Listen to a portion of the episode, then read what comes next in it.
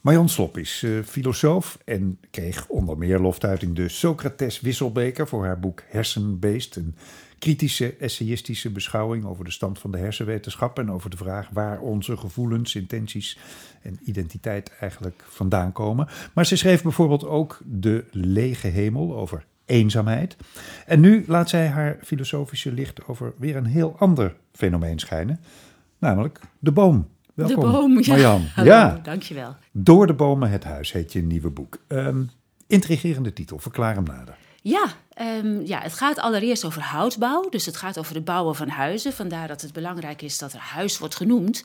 Maar ik hoop dat je ook meekrijgt door de bomen het bos. Dat dat er een beetje onder ligt. Mm -hmm. En uh, houtbouw roept allerlei vragen dat op. Dat kreeg ik mee hoor. Ja, dat kreeg je mee, ja. Dat uh, kwam goed. nou ja, wat, wat, je in ieder geval bij, bij houtbouw zullen er bomen gekapt moeten worden.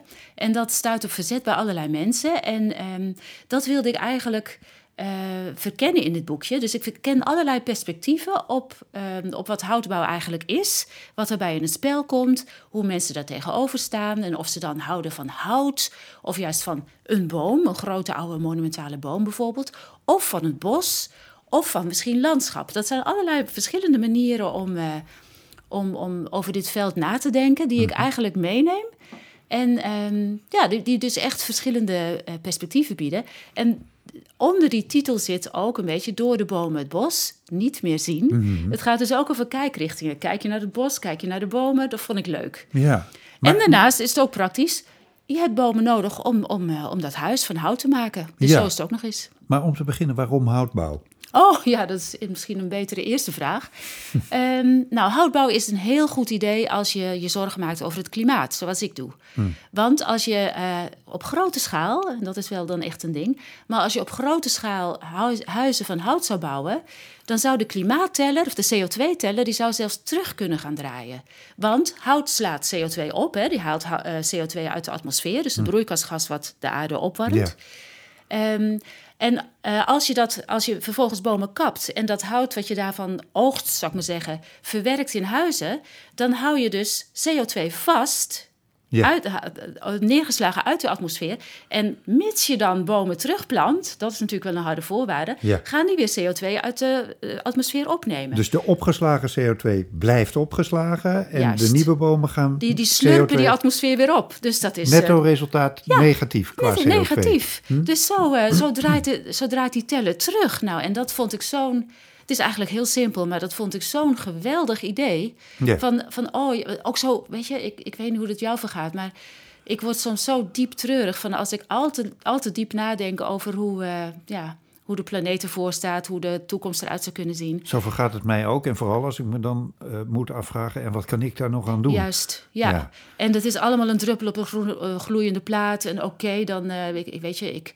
En dan weet je ook dat dat, uh, dat, dat een excuus is. En dan voel je je daar weer ongelukkig over. Of dan zit ik suf dan... een beetje sojamelk te drinken en zo. En, en, dan en dat is een ik, spiraal ja, waar je dan nooit meer uitkomt. Ja, Maar ja. jij vond de manier om eruit te komen. Ja, nou ja, ik niet. Maar ik dacht, dit is wel een manier. Want dit, Ja. de bouw is voor bijna 10% van de CO2-uitstoot verantwoordelijk. Dus dat gaat echt om megagetallen. Hè? Mhm, Dus, en dit is dus echt iets wat niet alleen het, het- het zou verminderen... maar gewoon echt een, echt een omslag zou kunnen Ja. bewerkstelligen. Maar goed, toen had je dus een oplossing. En dan Ja. ging je de problemen erbij zoeken, eigenlijk. Hè? Nee, ik, Nee, ik ga geen problemen zoeken. Zo zit ik niet in elkaar. Nee, ik stuit op problemen. En ehm, de problemen waar ik op stuit, stuitte, of hoe noem je dat? ja. Ben gestoten. is dat, ehm, weet je, er is eigenlijk al best veel beweging rond die houtbouw. Er is een soort alliantie gaande. En ehm, zelfs de betonboeren denken mee, grote woningbouwcorporaties en zo. Dus er komt een soort coalitie, echt, die dat eh, idee van houtbouw serieus wil nemen. Maar er komt ook uit eigenlijk onverwachte hoek eh, een soort weerstand. Niet eens zozeer tegenstand tegen het idee van houten huizen, maar wel tegen het idee van blijf van die mooie bomen af. Ja. Dat is levend materiaal. Die mag je niet zo functioneel, zo, zo, je mag je niet zo functioneel gebruiken. Dat is eigenlijk niet het soort van respect dat je zou moeten hebben voor de natuur. Weet je? Dus er, er is een soort mentaliteit bij een groep mensen die eigenlijk haak staat op dat idee van we moeten hout gaan oogsten om, om, om dat probleem van de Precies, het is klimaatopwarming. een soort slang die in zijn eigen staart bijt. Ja, als je niet uitkijkt wel.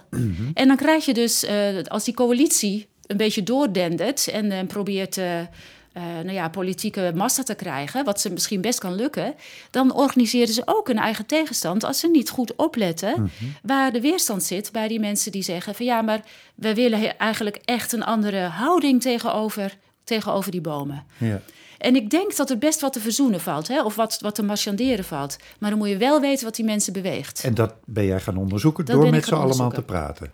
Met al die. Nee hoor, nee. Ik heb, nou ja, ik met heb verschillende gedaan, perspectieven op de boom. Ja, maar weet je, ik ben, ik ben niet in de eerste plaats een journalist. Dus zo heb ik het niet aangepakt. Ik mhm. ben echt een filosoof, een essayist, ook van, van ja, inslag, zou ik maar zeggen. Ja. Dus ik heb wel met mensen gesproken. Ik heb vooral ook heel veel gelezen.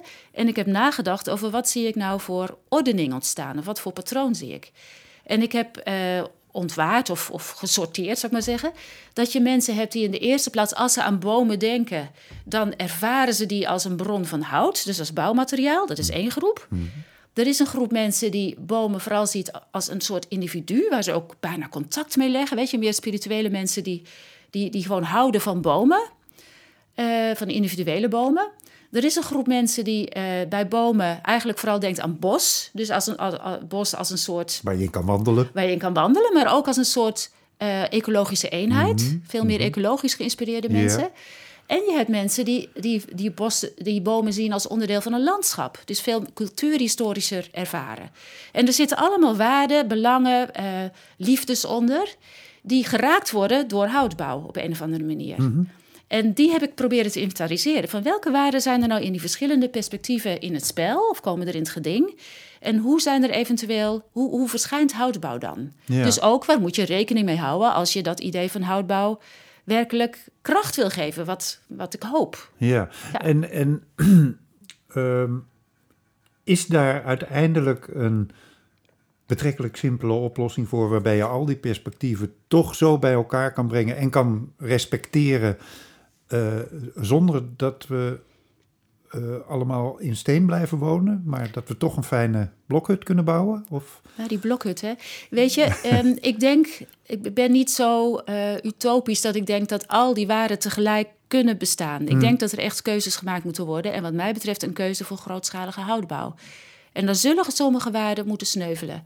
Maar ik denk wel dat er veel meer kan en dat het sowieso een, een, een kwestie van respectvol samenwonen is, samenleven, gewoon van democratisch gedrag, mhm. om te weten over wie je dan heen dendert en hoe je, hoe je die mensen ook tegemoet kan komen. En dat is eigenlijk, dat is heel pragmatisch misschien of helemaal niet zo wereldbestormend, maar wel belangrijk, denk ik. Dus is dat een antwoord? Ja, dat is een antwoord. En uh, dat is een antwoord wat eh, vragen oproept, maar die worden ongetwijfeld in het boek beantwoord. Dus daar laten we het dan bij, want uh, dat boek is er. Uh, althans, dat gaat komen. Door de bomen het huis. Verschijnt in november in de pluimreeks Vitale Ideeën voor de Wereld van Morgen. Geschreven door Marjan Slop. Dankjewel, Marjan. Dankjewel.